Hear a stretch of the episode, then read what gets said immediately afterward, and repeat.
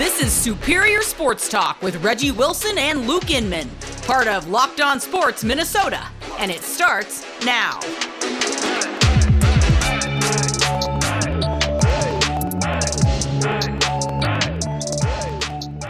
Back in the lab, Reggie and Luke back at it. Another episode of Superior Sports Talk presented by Locked On Sports Minnesota. What's happening, Reggie? Happy Friday. We made it, man. It's Friday. Feeling good.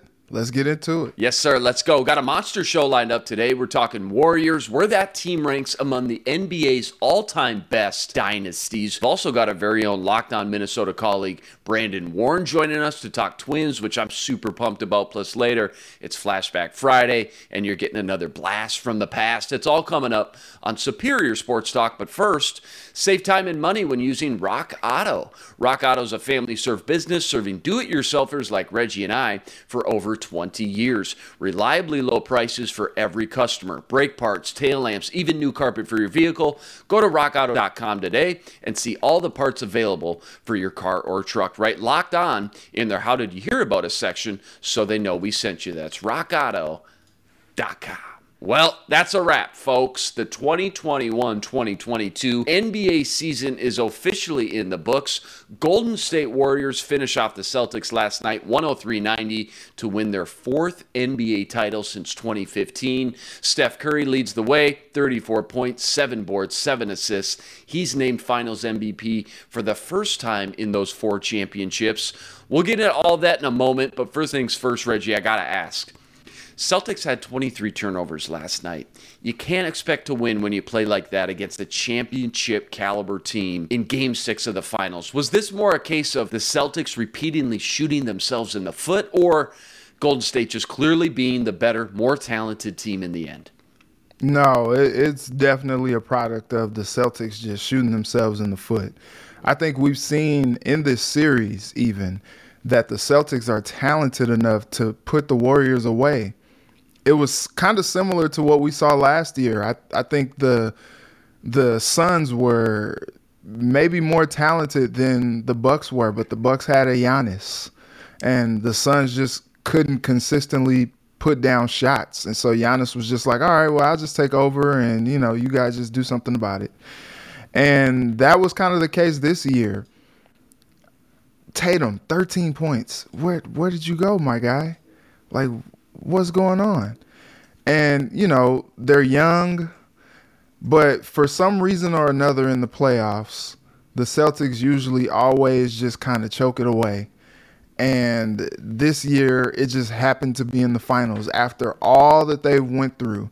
And look, this will be a good experience for them because, you know, they were finally able to get over the hump in some of the earlier rounds and they were able to put some really good teams away to get to the finals. And I mean, they looked like the better team a few times in the finals uh, for the two games that they did win. And you were just like, oh man, here we go. And it was just weird because it took a, a Herculean effort from Steph Curry uh, in game four. And then, you know, an all around team performance in game five. And then yesterday, you know, Steph, Draymond, they were excellent and they went ahead and just put them away. And I think, you know, Boston did shoot themselves in the foot with several turnovers. And you're just like, they're inexplicable. Like, they, it doesn't even make sense what they're doing. And now they, you know, an experienced team with championship pedigree, you don't make that many mistakes against them because whether or not they're the, the t- more talented team or not, you make all those mistakes against them and they know how to react. They know how to respond. I think it was good too to see like them withstand, you know, because Boston got out to a quick lead. The Warriors surged back and took the lead, and then they never gave it back. And it was interesting because the Warriors took a couple punches. You know, there was a couple times where the Celtics got the, the game within single digits, and you're just like, oh man, here we go. But a big shot from Steph going to the cup you know, they didn't settle for those threes. You know, I thought Klay was going to miss so many shots that he was just going to put Boston right back into the game. And I'm I'm like, man, this fourth quarter is going to be interesting. But then you got Steph driving to the bucket. You got Jordan Poole driving to the bucket. Draymond, Wiggins, You know, like they were impact players yesterday and they did what they had to do to get it done. But if you're the Celtics and if you're the Celtics fan, you just think, man, how did we let this happen? And it's kind of like the the Timberwolves in that series against the Grizzlies. Like you could clearly tell the Timberwolves had the most talent and they were the better team, but you're only the better team when you win. And last night, the Warriors proved that they were the better team. I got to take a moment, just kind of tip my hat to the Celtics. Again, frustrating end for sure for fans, but the road even to the chip. I mean, KD and Kyrie beat the Nets, mm-hmm. beat the reigning champs and Giannis and the Bucks. They beat the number one seed in the Heat to cap it all off. If nothing else, they showed their resiliency to bounce back when the chips were down and just kind of punch their way out of seemingly any tough situation and keep proving people wrong. In the end, yes, Warriors win it all. They've won four rings since 2015. Who's kidding who? That's a dynasty, right? I mean, Showtime Lakers in the 80s, Jordan Bulls in the 90s winning six championships. That's kind of the bar and pedigree everybody likes to set. Do they still need one more or even two, or are they supplanted now among the best teams of all time? Yeah, I mean, you put them right up there.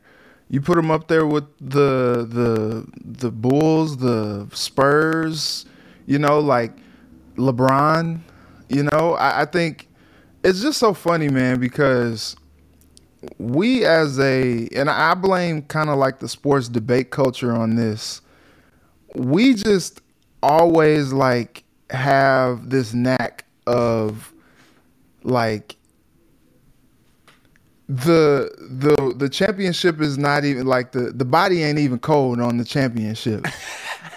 and all of a sudden we're like trying to conceptualize like where this team ranks all time and all that instead of just really just like taking this as it is, like Enjoy putting the it moment to yeah, putting it Can we please? into perspective as it is, like this, which is funny because of how things shook out, but like Iguodala ends up going to a couple teams and then finding his way back to the Warriors for another championship. But this core of Steph, Klay, Draymond, and Iguodala all have four rings together.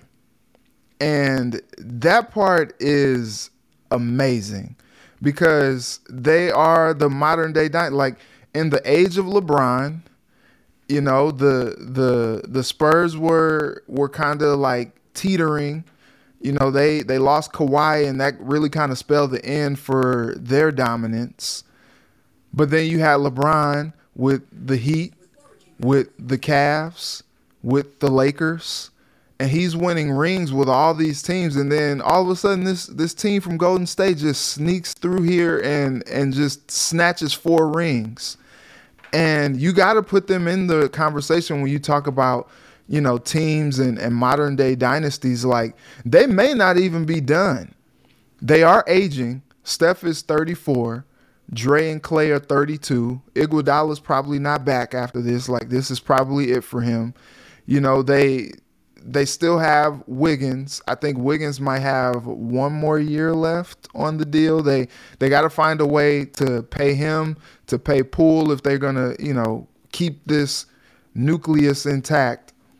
And we'll see what happens. But then, you know, you're gonna get better efforts from teams like Denver, from Phoenix. You would hope the Lakers, since LeBron is still there and, and still relatively at the tail end of his prime and so this team may not be done. But then you talk about someone like Steve Kerr, who now has nine NBA championships as a player and a coach.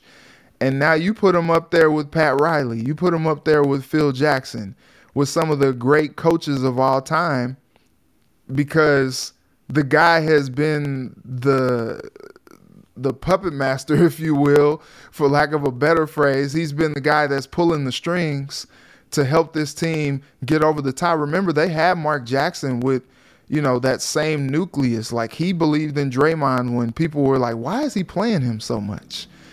He said that he picked Steph and Klay over any duo, over anybody in the league. He picked his guys. And then he steps aside. Kerr comes in, immediately takes them to the championship, wins three, wins another now. And people were saying, like, this year this playoffs as well, might be the best coaching job that Steve Kerr has ever done because he couldn't rely on just sheer talent to just beat teams. Like he had to strategize, he had to really coach because, you know, if he didn't, like the Celtics probably were going to beat up on them, probably going to maybe beat them for the championship.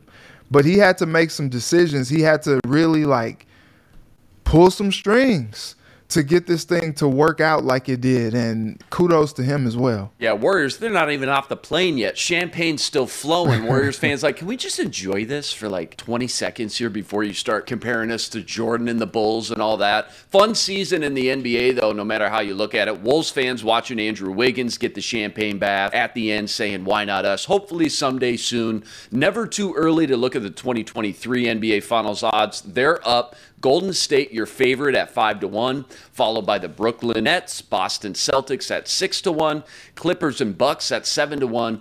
Your Minnesota Timberwolves, want to take a guess, Reggie? Odds to win the NBA Finals in 2023? I'm guessing it's not the highest. 225 to 1. I swear to God, I'm not making that up. 225 to 1. Come on, give me a There's a five spot. chance. Give me a There's a- 20. There's a I- It's great value. It's great value, man. There's a chance. Yeah, no doubt. Wolves fans will for sure be keeping close tabs on that this offseason. NBA draft just right around the corner as well. Okay, coming up, we're bringing in our boy Brandon Warne to talk some twins and their chances at winning a World Series ring. And later, it's Flashback Friday with a blast from the past. But first, our partners at Bet Online continue to be your number one source for all your betting needs. Find all the latest odds, news, and sports info, including this year's basketball finals, Major League Baseball fights, and even NFL futures. Head to the website today or use your mobile device to learn more about the trends in action. Bet Online, it's where the game starts. All right, well, let's talk about those twins, shall we? And to do so, let's bring in one of our very own Locked On Minnesota alum, Brandon Warne, host of the Locked On Twins podcast. Check him and Nash Walker out up on YouTube after every single Twins game. He's on Twitter at Brandon underscore Warne. Brandon, we had your boy Nash on a few weeks ago when the Twins were red hot. A lot's changed since then, but the fact remains Twins still in first place in the division, Guardians starting to nip at their heels. We're starting to see this team finally find their footing, it feels like. It took two and a half months, but they're there, finally getting some big key names back again. Joe Ryan, Sonny Gray, after being just decimated by injuries. They take two or three from the Rays, two or three from the Mariners, Diamondbacks on deck. Then they got eight of 11 with Cleveland. But I'm looking at some of the best teams in baseball right now. It's hard not to sit here and just say the Yankees aren't winning this whole thing. I mean, everybody's just playing for second place. That roster, when we got to sit down and watch them play the Twins, one through nine, just like Murderers Row 2.0, they rank among the best in home runs, ERA, whip, run differential, etc., etc. Before we get into some Twins talkers, just how good do you think that team can be when they're like at their peak? And honestly, I mean, is anyone going to be able to stop those Yankees from running away with this thing? I, I always feel like in the postseason, all that stuff kind of equalizes. It's it's mm-hmm. amazing because you're facing the best of the best that each team has to offer, and so you're not going to see fourth starters. You're not going to see those relievers who give you four innings when the starter doesn't go long and all that. So I don't know, man. The, the October is, like I said, the great equalizer, but this Yankees team is absolutely stacked. And then all of a sudden, you know, Aroldis Chapman goes down and Clay Holmes just comes in and is getting ground balls like it's going on a style, striking a few people out, and really just picking up where Prime Aroldis left off. And yeah, I mean, New York right now, the two teams combined have almost 90 wins, and we're not even halfway through the season. It's wild. Yeah. Yeah, it's the two best teams on each side. So, you know, the Dodgers will make some noise, the Twins could make some noise, Houston will make some noise, but New York is going to be the center of the baseball universe, and I'm sure they'd love to see another Subway series like they had back in uh, 2000, I think it was. Ooh. And so, yeah, it's it's it's a fun league right now though because you look at the AL especially, and outside of the Yankees, I think the Twins can keep up with everybody else. And who knows what happens in a short series? Although the last 18 years or 19 years, 18 years, it's been uh, Twins taking the L. In fact, I tweeted the other day the Montreal Expos were still in existence the last time the Twins won a playoff game. Oh my gosh. Sheesh. They were on the verge of moving to Washington, but they were still, But still. in existence. Wow. I have a question, and we talked about this uh, yesterday on the podcast. Do you think the Twins have enough to sustain these wins? Yeah, I do in the sense of offense. Pitching, that's another story. I think they have enough relievers they can work through and kind of find some guys. They've had some guys kind of pop up. They got some guys in the minors who are kind of interesting. I still think they they may need to add one reliever, and any trade this deadline might be easier to add relievers than starters because starters are at such a uh, it's just an all-time low almost. Guys mm-hmm. are getting hurt. Guys aren't mm-hmm. pitching well. If you look at the top 20, 25 pitchers by WAR or whatever statistical measure that you want, those names would definitely surprise you. We're not in that era where you've got the Strasburgs and the Greinkes and the Kershaws all dominating. It's Kershaw who's doing pretty well, and then the other older guys are kind of falling off. You know, there's some familiar names like Verlander and all that, but it's going to be hard to navigate finding a top tier starter that the Twins are going to be comfortable giving up that many prospects for. I, I, everybody loves Frankie Montas from mm-hmm. Oakland. Cincinnati's got Tyler Mahle and Luis Castillo. But honestly, a lot of teams are not going to think of themselves as out of it because of the new setup with playoffs, too. So mm. I think you can go get bullpen guys. They're usually not that expensive. But that small window of two months means they could have a couple bad outings and all of a sudden that whole stretch is shot. So mm-hmm. I think the offense is good enough. The pitching is so so, but they've they've stemmed the tide. They've managed to make it work. And the rest of the division is kind of shaky. You know, the Guardians are pretty good. The White Sox are kind of finding their way, but then they take two steps back every now and then. I think the Twins can hang with this division. It's just a matter of if they do that, what happens in October. I yeah. think what's funny about that is like they, you know, Rocco shows that he can have a quick hook with his starting pitchers, but then it's like, well, that would seem to believe that you have a lot of trust in that bullpen, which is shown that they can blow it a lot of different times. So I think uh, to your point, yeah, it would be good if they went out and got one or two bullpen arms because, you know, when in doubt, Rocco's just going to pull the the starter and and bring in some more pitching. But if he has a better bullpen, then maybe they can play better complementary baseball to kind of get them some more wins down the stretch. As you know, the Guardians are nipping at the heels, as uh, Luke said, and then you know you never know how the White Sox may surge. Yeah, and they're going to get a boost with Jorge Alcala hopefully coming back mm. pretty soon because he's you know, maybe not quite the raw stuff of Jhoan Duran, but mm-hmm. high octane arm. Griffin Jax has popped this year. Tyler, Mc, er, sorry, Trevor. I say the wrong Megill brother every single time. The other one plays for the Mets.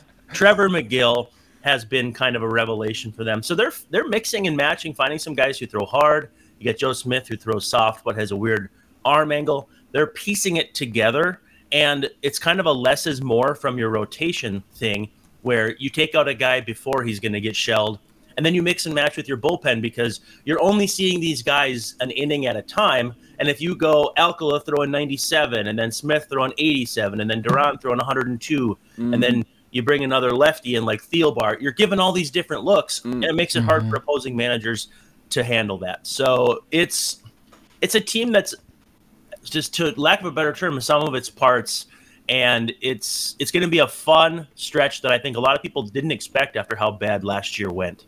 Yeah, good point too with the new playoff setup that teams may not be so prone to have the fire sale that we're used to and just start giving away all these key pieces. I'm just getting back into the MLB much more seriously, first time in a season or two, and I jump in, I see the top of the Twins lineup. You got the top tier, obviously. Buxton, Stud, Luis Arraez stud, Correa stud. Then you get that second tier, pretty solid. Kepler, Polanco, Sanchez, Urshela. And then you hit this third tier, and this is where I need some help because it feels like the Twins have like 10 young guys on the rise they want to rotate in on any given night with those last three or four spots. Garlick, Celestino, Miranda, Jeffers, Larnach, Nick Gordon, Alex Kirilloff that's like seven guys. I'm probably missing one or two. They're all relatively pretty young. I'm not an expert like you. Which one or two of these guys do you think like has the highest ceiling and would you like to see kind of turn into a staple in this lineup, say 2023, night in and night out? Like who's the best of the bunch just from a raw talent perspective in your opinion that gets you the most excited? It's it's a balanced bunch and I think that you know, in some sports, if you have two quarterbacks, you have zero quarterbacks. If you have mm-hmm. two really good point guards, you have zero point guards. That's not the case here. if you have a guy struggling, you can supplement. You can mix and match based on lefty righty, late in games, early in games, positional versatility, and all that. The, the guy for me that stands out is Alex Kirilloff. And for the longest time, Trevor Larnach and Alex Kirilloff were kind of interchangeable as the team's best outfield prospect. Larnach has taken a step forward this year defensively. He's in the middle of like a one for 22 funk. So his, hmm. his numbers don't look great right now. But as far as a polished hitter, you know, he's 25. He hits the ball really hard to the opposite field. And again, defensively, he's really taken a step forward. But for me, Kirilloff is just like a hitting machine. And once they get that wrist healthy, which it kind of seems like is the case because he's been absolutely awesome, on fire at St. Paul, he's probably going to be the centerpiece of, of an offense that's putting the ball in play. You know, he might not hit a ton of homers, but he could be good for 40 doubles a year. Mm. And you know, play first base, play outfield. All their all their guys are kind of versatile, which helps too, because then you're you're mixing and matching with guys who can play as opposed to maybe eight, nine years ago when it was minor league journeymen coming up. So Kirilloff is the guy for me, but Larnach isn't far behind because, you know, those might be your outfield. I don't want to call them cornerstones because mm-hmm. Buxton is the cornerstone, but they'll each lock down a corner and be pretty dang solid. So yeah, AK is the one, and they got to get him up here pretty soon, man. He is absolutely killing it with the yeah, Sabres. just crushing. I heard Kirilloff, Larnach, future Hall of Fame players. You there heard you it go. here first. Brandon Warne on Twitter at Brendan underscore Warne. All right, last one, real quick. Uh, MLB drafts coming up here. I'm a total NFL draft nut. Lay it out for me. Is there any like Bryce Harper's, Manny Machado's, like blue chip can't miss guys that we should circle right now and kind of put in the back of our mind? This guy should be a stud here in the next three, four years. Or who's the top talent or two? Twins picking at number eight overall. Is there Yeah. one guy specifically that you think maybe could fall right in their lap that talent would suggest could be a steal or, or just good value? Well, you know how in baseball, especially, we like players uh, whose parents played or dads played. Yes. And Drew Jones, who's Andruw Jones' son, is uh, he's a dynamo. I think they project him to go like second overall though, so he won't be there for the Twins. Cam Collier is the guy I'm kind of locked in on at eight, and his his old man played, I believe, in the big leagues. I'm trying to remember if it was Lou Collier. Mm-hmm. Uh, I, can't, I can't remember for sure, but shortstop. And again, you know, you look at the Twins, you're like, oh man, Correa, Lewis, Yeah. Austin Martin. I got all these shortstops. Everybody's a shortstop coming out unless they're left-handed. Yeah.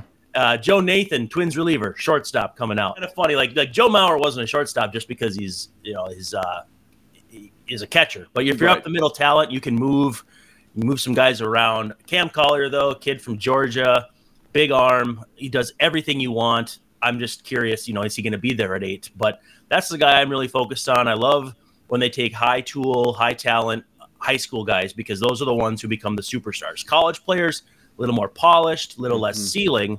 High school guys, man, it's uh, shoot for the stars or completely miss, and that's kind of the beauty of the MLB draft compared to the NFL draft, which is your bread and butter. Right, right. Yeah. All right. MLB draft right around the corner. I'm writing that name down. Collier at eight. You feel like, all right, pretty good Let's hope. value.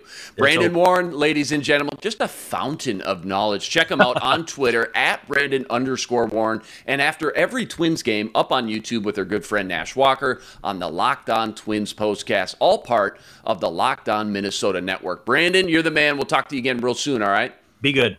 All right. Thanks, brother. Brandon Warne, ladies and gentlemen. Reggie, any quick takeaways from Brandon right there?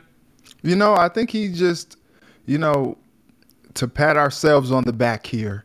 He was saying a lot of things that we kind of been echoing. So it was good to get, you know, an informed baseball person just kind of say like they probably got to stand pat a little bit. But, you know, whereas I was talking about them maybe going out and trying to get another starter with as high of a price tag as that's going to cost and just unproven commodities all across the league, I think he made a great point talking about the bullpen, trying to get some arms for the bullpen on the cheap to help. And like I said, because Rocco has shown that, you know, after four or five innings, he'll pull a guy and go straight to that bullpen. And so if, if he's got some rock solid arms in that pen, then maybe we feel a little bit better about him pulling a starter after five innings to preserve them because, you know, the bullpen will do what they have to do. Love what he said also about this just new postseason format. Again, teams mm-hmm. might not be so quick to have the fire sale. Okay, the time has come. Gather around the campfire here, Reggie. It's our second edition of Flashback Friday and a blast from the past. And before I start, I got to preface where this came from. Remember last week we highlighted Magic Johnson after I was watching Luka in the playoffs. Got me thinking about NBA history, guys that changed the game forever. Well, this week we're talking about another guy who changed the game forever, and not just one sport, but all of sports. And he did it not on the field, but off of it. You ever just sit back here, Reggie, and look at these monster contracts guys are signing in free mm-hmm. agency and say, wait a minute how much? How did we get here? Patrick Mahomes, 10 year, $500 million deal in 2020. Mm-hmm. Steph Curry won the championship last night, four years, 215 mil. Mike Trout, 12 year, 426 mil. 12 years ago, in 08, Alex Rodriguez signed a 10 year, $275 million deal. Mm-hmm. Absolutely unheard of at the time. Yep. But how did these types of contracts manifest? Where did it all begin? There had to be a time where this was not the norm in professional sports, and there was. In fact, there was a time before 1974 there was no free agency at all. It's wild to even think about as the drama of modern free agency has kind of become as much a part of professional sports as the games themselves, but it wasn't always that way. Enter a man named Curt Flood. Flood was a center fielder for the Cardinals in the 1960s. He hit a career 290, three time All Star, won three pennants, two World Series, won the Gold Glove seven consecutive seasons in a row. Sheesh. Rock solid career, although maybe not Hall of Fame worthy, but what he did off the field would go on to change the game of not just baseball, but the sports world entirely. At mm-hmm. the end of the 69 season, Cardinals traded Curt Flood along with Tim McCarver, Brandon Brown, Joe Hoerner to the Phillies for Dick Allen, Jerry Johnson, and Cookie Rojas. But this trade turned out to be different from all other trades because this time Flood refused to go.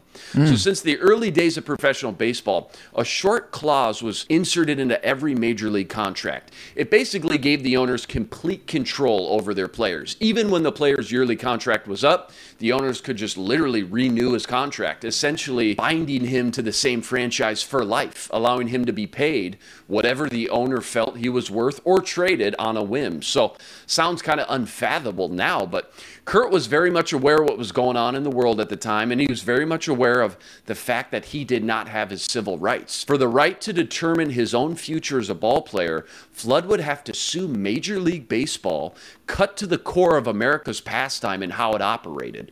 Curt's thinking was, hey, this is ridiculous. What's my specific worth? I mean, what am I really valued at? Like, what do I need to be paid if I'm putting up seven consecutive gold gloves? I have a unique value to bring to the table, and I want to be paid for it. At that point, Curt kind of had to make a decision. He had to go all in. He knew his job and career as an all star player in the league. It was going to be in jeopardy. I mean, he made a choice and chose to stand up and fight for what he believed in that every player should at least get the opportunity to go seek out their true value and kind of maximize their time spent in the league. With the unprecedented backing of the newly formed Players Union, his case went all the way to the Supreme Court, mm. but he could not beat the owners and he lost that case five votes to three. To demonstrate the unfairness of the existing system, though, Flood sat out the 1970 season forfeited his income for the year. And by the time he joined the Washington Senators in 71, he was pretty much toast. I mean, that was it as far as his career goes. He was never really the same. And after that long, exhausting court battles, he eventually left baseball shortly after. His head's down, he's bumming, he's thinking, that's it, I lost. But the stage had been set. Curt Flood put shockwaves into motion, causing a stir among athletes now in all major sports. The seed had been planted. While Flood was out of baseball and out on his own, thinking the system had failed him once again in the courts, Flood's case had laid the legal groundwork for players to settle the issue at the negotiating table. And just three years later, in 1974, pitchers Andy Messersmith and Dave McNally won an arbitration case that found owners could no longer renew players' contracts in perpetuity, opening up free agency to all veteran major leaguers. The owner's power grip on the players was officially shattered. Free agency, Wow. as we know it today, was born and began to shift the balance across not just baseball, but all American professional sports. Three months after Flood had filed his lawsuit in 1970, Oscar Robertson and 13 other professional basketball players sued to abolish the reserve clause in the NBA following an earlier failed attempt by star Rick Barry. Six hmm. years later, they reached a settlement to bring free agency to their sport. Flash forward to the present. After four years in Miami, look what LeBron's return did to Cleveland, showed how elite players could shape not only their own fate, but kind of the entire NBA ecosystem. The owners mm-hmm. lost their monopoly, and now the players were finally calling the shots. You can't mention Curt Flood without mentioning his lawyer and founder of the Players Association, Marvin Miller. He was the pillar, he was the catalyst to getting his case all the way to the Supreme Court, sending that ripple effect throughout all of sports landscape that still obviously exists today. Flood paved the way for athletes to turn their talents into millions of dollars and build generational wealth, yet still to this day, for all Flood did to change the way sports paid their players, Curt Flood never garnered a single dime for his accomplishment. Marvin Miller, his lawyer, went on to be inducted in the Baseball Hall of Fame, but for all he did, Flood still to this day is not. Reggie, what's up with that? Curt Flood, one of the greatest stories and legacies who gave his life. He gave his professional career for his teammates and the players that would come after him, knowing he wouldn't see one single penny for all his accomplishments. A guy who many athletes and fans still have never heard of to this day. I say get him into the Hall of Fame next opportunity you get. And if not, at least spread the word of his story and remember the name Curt Flood and everything he did for the game of sports. Reggie, that's the story of Curt Flood and how he started free agency as we know it.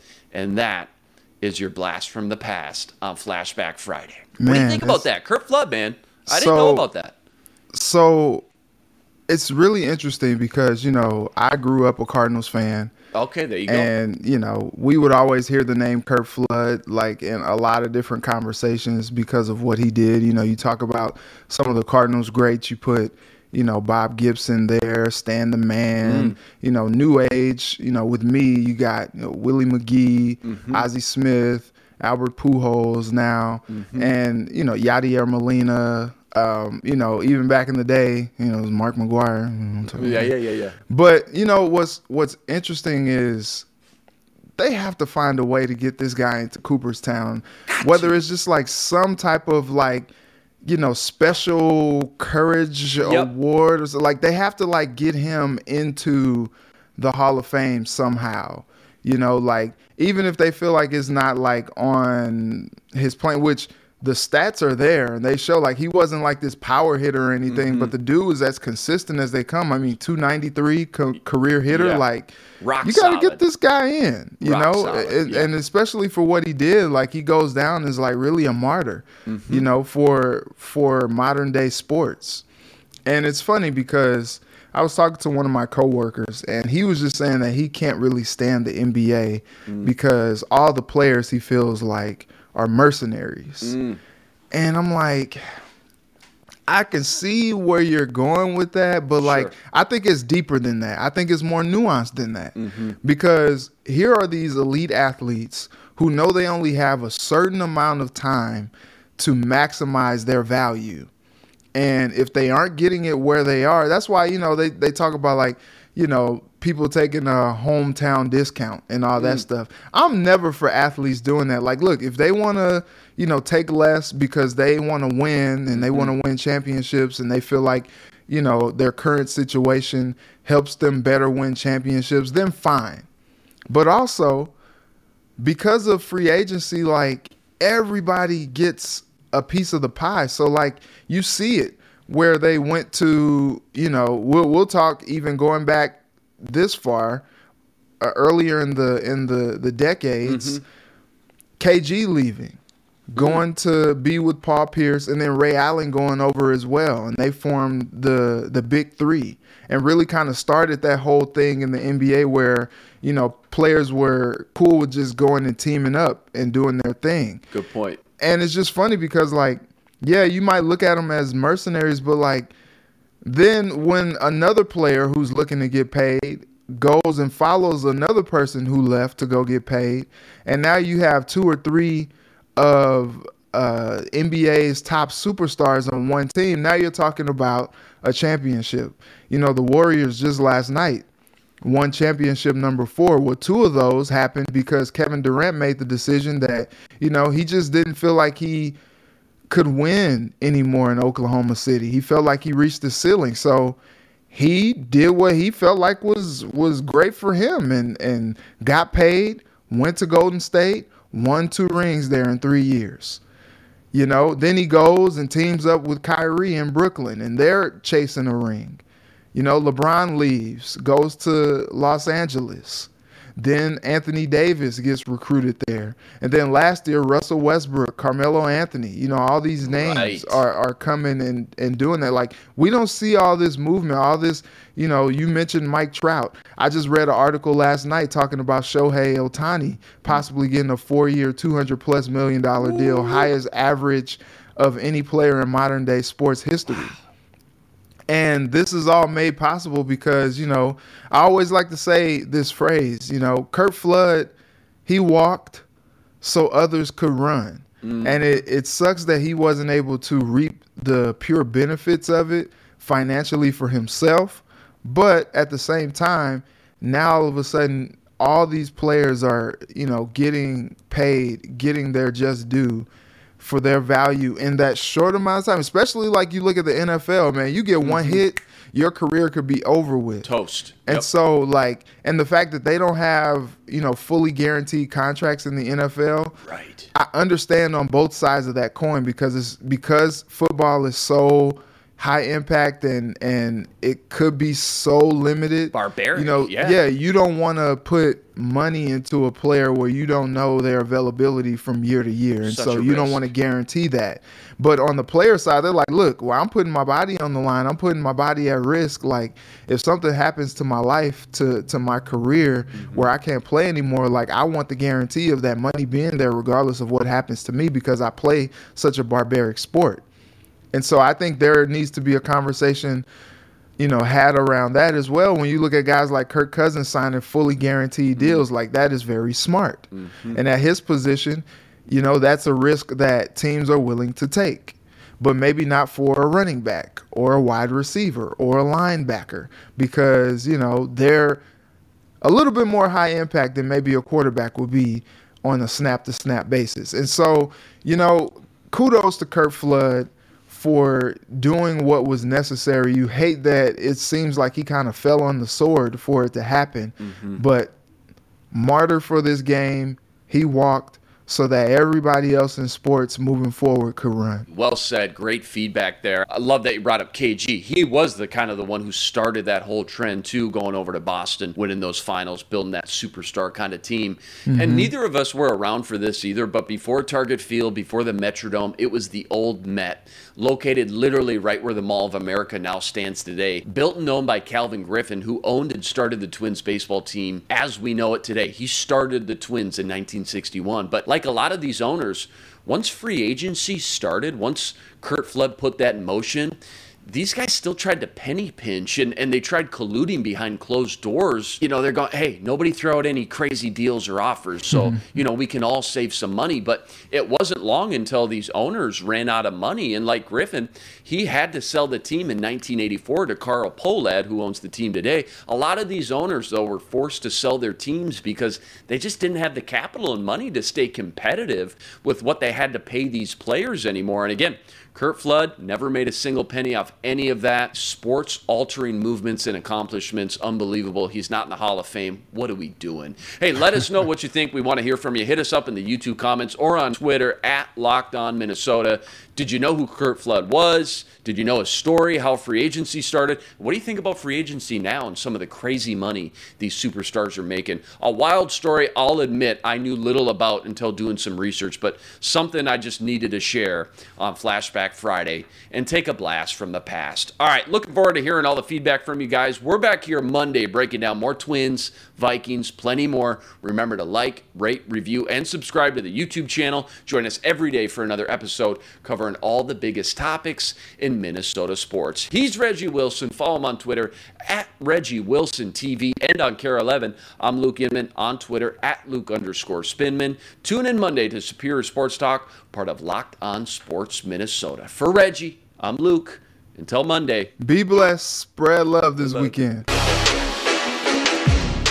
This is Superior Sports Talk with Reggie Wilson and Luke Inman, part of Locked On Sports Minnesota.